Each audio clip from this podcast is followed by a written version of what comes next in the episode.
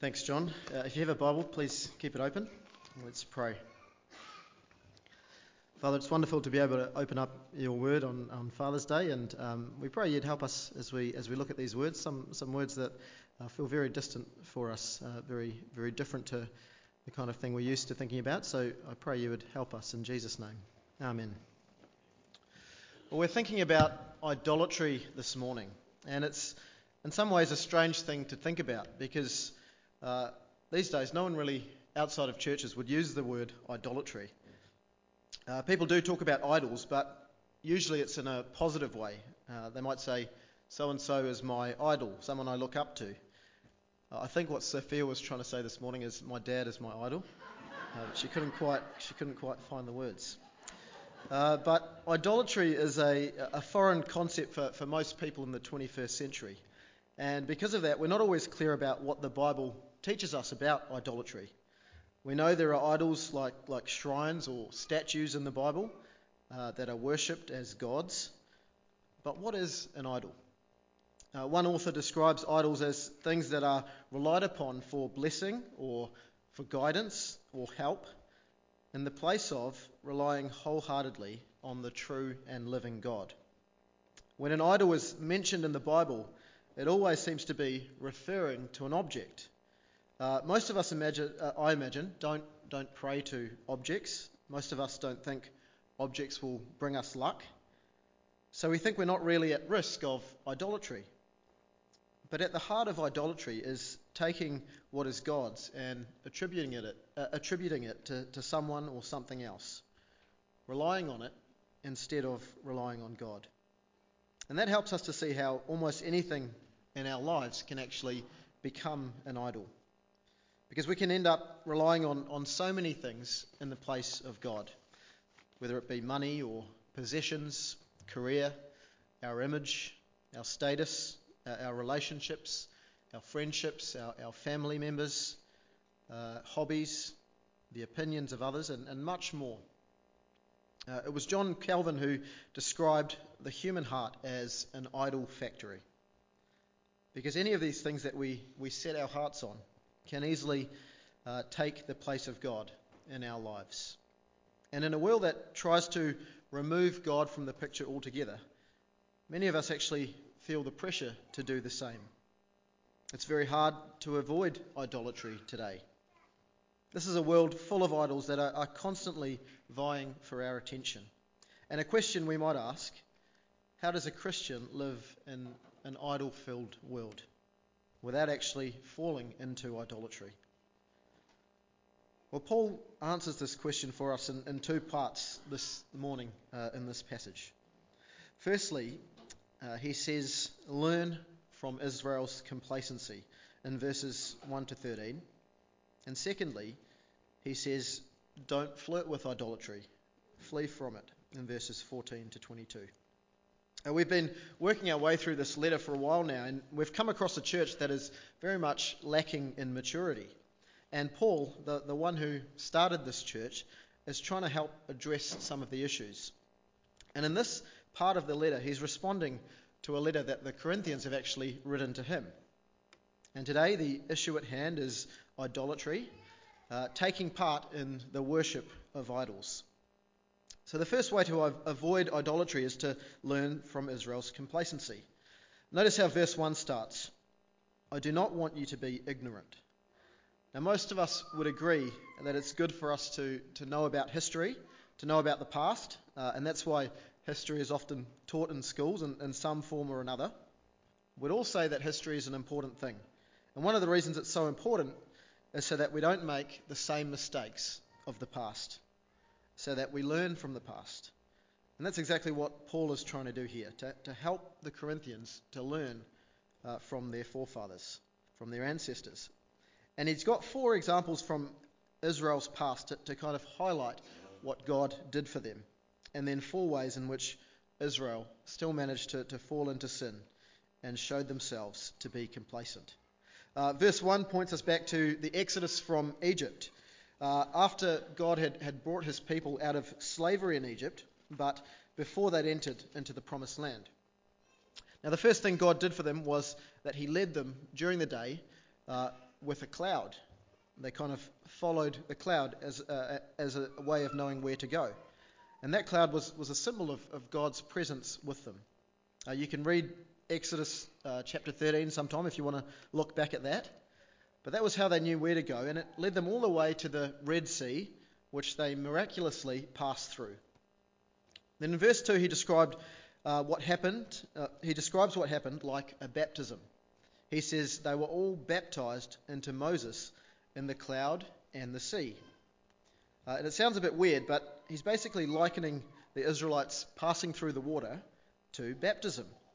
Now, Moses was their leader at the time, and it's like the Israelites were, were baptized, in, baptized into Moses, uh, similar to how the Corinthians have now been baptized into Christ. Then in verse 3, uh, God provided them with food in the wilderness.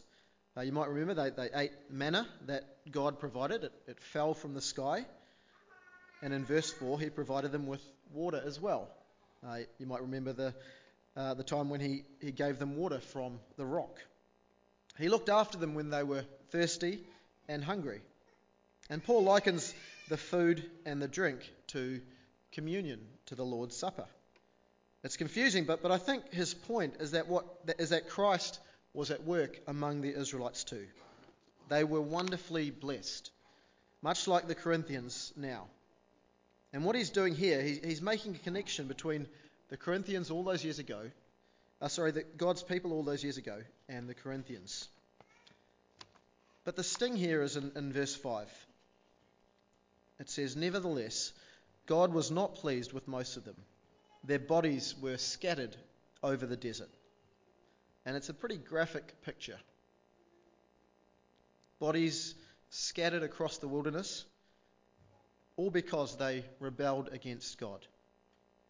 And so tragically, they, they never made it to the promised land, the, the land that God had promised to give them. And Paul's application for the Corinthians is there in verse 6. Now, these things occurred as an example to keep us from setting our hearts on evil things as they did. They had all of those privileges, and yet they still fell into idolatry. So Paul warns them in verse 7 do not be idolaters, as some of them were. And he gives four examples of how Israel's complacency uh, got the better of them. Firstly, he quotes from Exodus chapter 32. The people sat down to eat and drink and got up to indulge in pagan revelry. Uh, now, that passage in Exodus is all about uh, this incident with a golden calf. When the people of Israel, uh, under Aaron, made a golden calf out of, out of earrings and bowed down and worshipped it. They made this idol, and Paul is saying they turned to idolatry. They got complacent. And that's exactly what uh, we are at risk of as well. He's saying that's exactly, sorry, what they are at risk of as well. When they go into a pagan temple as they worship, they're in danger of repeating the same sin. Now, secondly, he points to an incident that we see in the book of Numbers uh, and in that instance, this is chapter 25 of Numbers, the men of Israel fell into sexual immorality with the Moabite women. And then they started worshipping their false gods as well. And God's anger came up against the Israelites, and 23,000 of them died on one day as a result. In the Bible, sexual immorality is, is often linked with idolatry. And he's already taken time uh, earlier in the letter to, to warn them about this the dangers of sexual immorality. So when Paul hears that the Corinthians going into these temples, he's concerned for them. He knows some of them already struggle in this area, so he warns them. Then in verse 9, we see the third way Israel's complacency got the better of them. They allowed themselves to test God. Uh, this is pointing to Numbers 21, where the Israelites were, were impatient with God and they questioned God. Why did, they, why did God rescue us from slavery in Egypt? As if he had done a bad thing by them. And because of this, some of them were killed by snakes. Now, the Corinthians were doing a similar thing by essentially questioning God in terms of the way they were living, pushing the boundaries instead of living their lives trying to please Him. Uh, and the fourth picture we're given is of, is of, Israel's complacency is when they grumbled against their leaders. Uh, and it's likely Numbers chapter 14 is in mind here. And isn't that also what the Corinthians seem to have been doing? Going against their leaders, uh, and in particular against Paul. That's why he's already spent so much time in this letter defending himself. Now, the Corinthians don't seem to realize where they're heading. Uh, sometimes you have those moments in life where, where you witness an accident or, or something like that that's about to happen. You see it, in, it's almost like it happens in slow motion because you know exactly what's about to happen, but the person involved is completely oblivious. And more often than not, you're, you're powerless to do anything. But sometimes you're not. And for Paul, this is one of those times. There's a potential train wreck ahead, and, and Paul is trying to highlight that. Verse 11 These things happened to them as examples and were written down as warnings for us, on whom the fulfillment of the ages has come. He's saying you're, you're much more like the Israelites than you realize. Look at where their complacency got them. The Corinthians needed to learn from the past. And surely that is something that we all need as well. For most of us, the idols of Corinth are, are very different to the idols that we face. But we can be equally as complacent in, in forgetting all that God has done for us and relying upon other things. Uh, and I hope you, you're able to, to work out the things which your hearts are, are most drawn to. Things that they're tempted to turn into idols. The things that are always on our minds. Complacency can, can lead us to ignore what God wants for us in life and, and to pursue other things. Uh, complacency can lead to us grumbling. Is that something you, you notice in yourself? Always complaining about others or about what's, what's not taking place? Never actually thanking God for what He has done and, and what He is doing. Only ever seeing the negative things in life. This is what Israel's complacency led them to. They, they took God for granted. They took for granted all that He had done for them. And so Paul warns them, and he warns us. Verse 12 If you think you are standing firm, be careful that you don't fall. Uh, we had a church picnic earlier in the year, and uh, one of the, the key activities, I'd say the main reason we had it, was for the tug of war.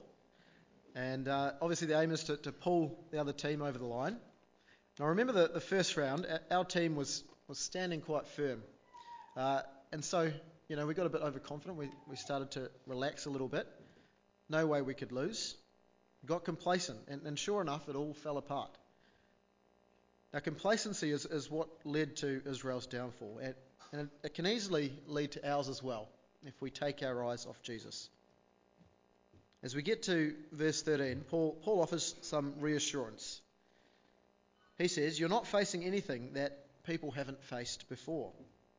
You're not the first to feel the things you feel, to face the temptations you face. You're not the first to ever feel abandoned. Uh, you're not the first to feel overlooked. You're not the first to be tempted. Uh, by idols or to feel the urge to complain about others. See, sometimes we convince ourselves that we're the only ones who have things as, as tough as we do. And we tell ourselves, if anyone else was in my position, they would give in to sin here. So that makes it okay. Uh, but these verses show us that it's just not true. Verse 13 is, is a, a really great verse to remind ourselves of. No temptation has seized you except what is common to man. And God is faithful. He will not let you be tempted beyond what you can bear. But when you are tempted, He will also provide a way out so that you can stand up under it. Now, that's wonderful, wonderful verse, isn't it? I'm sure it's some people's favourite. Uh, and notice it's based on what God is like. He is faithful.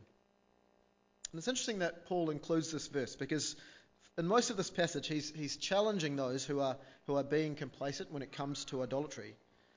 But here, he gives some assurance to that person who, who's genuinely struggling with the temptations of this world. There are some Christians in, in Corinth who probably who are probably a bit worried about their walk with God. Why am I struggling so much with these different temptations? What's wrong with me? Why, why do I keep giving in to temptation? Am I really a Christian? So here is some reassurance for the Christian who is, who is genuinely struggling. God is faithful. Don't, don't forget that. Particularly when you feel like you're going to give in to temptation and sin. He helps us through. He doesn't give us more, can, more than we can bear. Uh, and that last part is, is hard for us to believe at times. Sometimes we, we convince ourselves that, that giving in to temptation is the only option, that we can't take any more. But God gives us a way out in those times. It's worth remembering that. Sometimes it might be as simple as, as remembering a verse like this. Remembering that, remembering that giving into sin is, is never God's desire for us. Uh, one other thing we should rem- remember when it comes to temptation the best thing we can ever do when we're feeling tempted is to look to the Lord for strength. No matter how, how small that might be, uh, because the flip side of that, the worst thing that we can do is be looking to our own strength. Uh, try harder, or, or whatever it may be that you tell yourself. Look to the Lord, and that means looking to the cross of Jesus, which you'll remember is exactly how, how Paul started this whole letter. Remember how he initially grounded the Corinthians in the cross of Jesus. He said Jesus Christ was his message, Jesus Christ and him crucified. And when we look to Christ, we, we find a way out of temptation. When we look to ourselves, I'm, I'm sure more often than not, we will give in to temptation. So, so learn from Israel here. Learn from their complacency. Uh, and we come to the second part of the passage, and, and he begins in, in verse 14. Therefore, my dear friends, flee from idolatry. You've heard how Israel faltered, but make sure that you, you flee. Uh, imagine you're married and you're out for a meal, and a, a random person comes up and, and starts flirting with your spouse in front of you. Now, you would expect them to, to kind of flee from that conversation. You wouldn't expect them to see how far they can take things. And that's kind of the point that, that Paul is making in this section.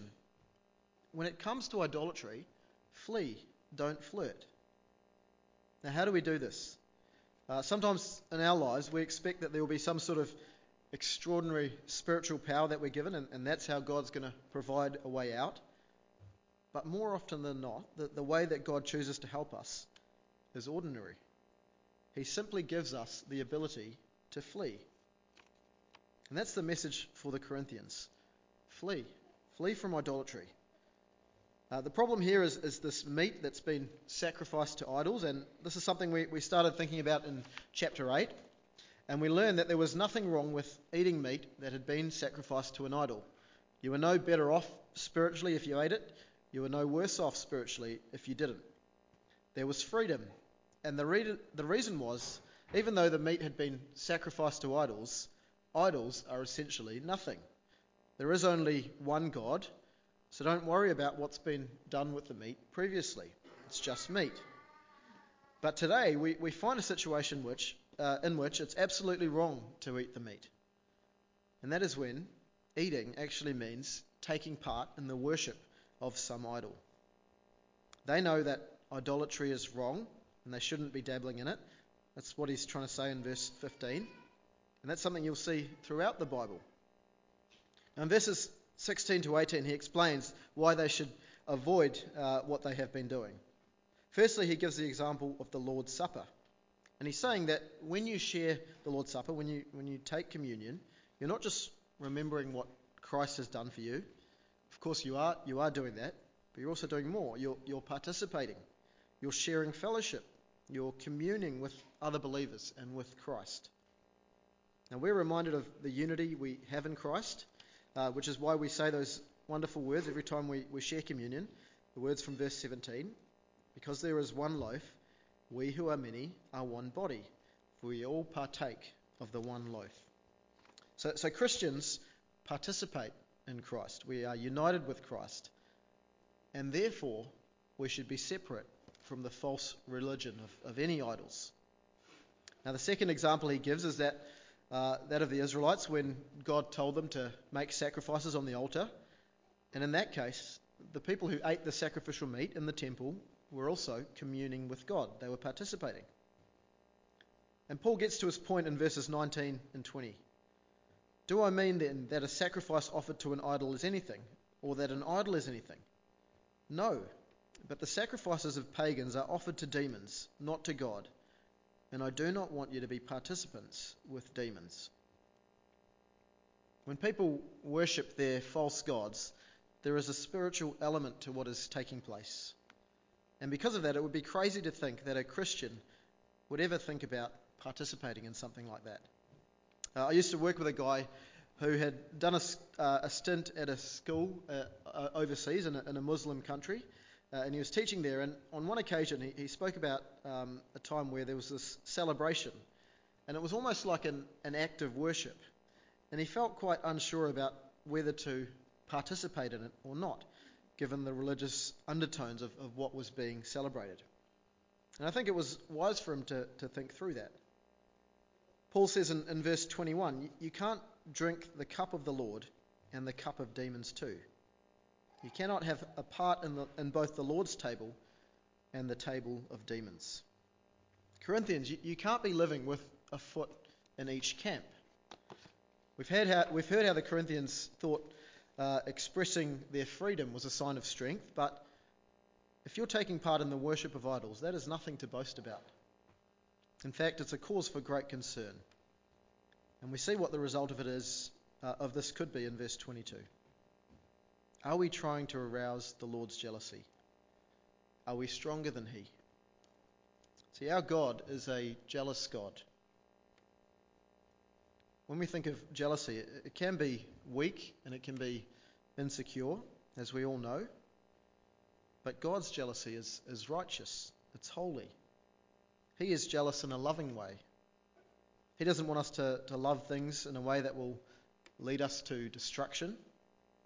He doesn't want us to rely upon things that will never do for us what, what He can do. And that's exactly what the Israelites did. And we know what, what came of them. It's very easy to, to make the same mistake to live for God at times, but to turn to our idols at other times. Uh, and I imagine most of us would say that, that we live for Jesus, and, and that is a wonderful thing. We rely upon Him, we worship Him. But are there other things in our lives that we're depending on in a way that we should only depend on God? Are we trying to arouse the Lord's jealousy? See, our God is a, a jealous God. And He wants all of our devotion, all of our affection. He wants us to be undivided in our love for Him. But so often we let other things capture the attention of our hearts. Now, verse 12 is, is such a key verse, isn't it? If you think you are standing firm, be careful that you don't fall. Is that you this morning? Worshipping God now, but, but turning elsewhere when you walk out those doors. Learn from Israel's example. Learn from the example of others. Uh, I'm sure you've seen how, how the idols of our hearts can, can so easily drag people away from the faith. Don't be complacent. Stand firm and flee from idolatry. Don't, don't flirt with it. It may mean reassessing the way you, you do certain things or the time you give to certain things or whether you keep doing certain things. We need to know our hearts. Uh, we need to know where we're tempted to trust in things other than God. Uh, it is Father's Day today, and I think it's worth a word uh, to the dads and, and the spiritual dads and the future dads out there. Uh, you have a, a, special responsibility when it comes to leading. Uh, and I'm very grateful for the godly examples we have at church of, of those who strive to, to lead in a faithful way. But I'm also aware of, of how easily we can become complacent in our responsibility as dads. And I know I feel that uh, many times. I think we sometimes forget that others will often take their cue from us. And if we're those who, who allow ourselves a bit of leeway when it comes to the idols of our hearts, we need to remember that others notice. Remember our, remember our kids will learn from our example. When they see us dabbling in idolatry, that they'll probably think, oh, that's okay. It's the same uh, in our marriages. We, we influence each other. It's really the same in, in any relationship, isn't it? others notice us? Is there a need for you to draw a line in the sand? Is it time to, to make some changes? Areas in your life where you, you realize you, you've become complacent. Maybe work is the thing that's, that's dictating everything that you do. Maybe it's the need for the approval of others. how do we live in a world that is full of idols? Uh, we learn from the likes of Israel that it's important not to be complacent. Don't take for granted what God has done for us in Jesus. And we flee when we recognize idolatry in our lives, when we feel tempted. Uh, I pray that in all these things we would keep on looking to Jesus. Amen.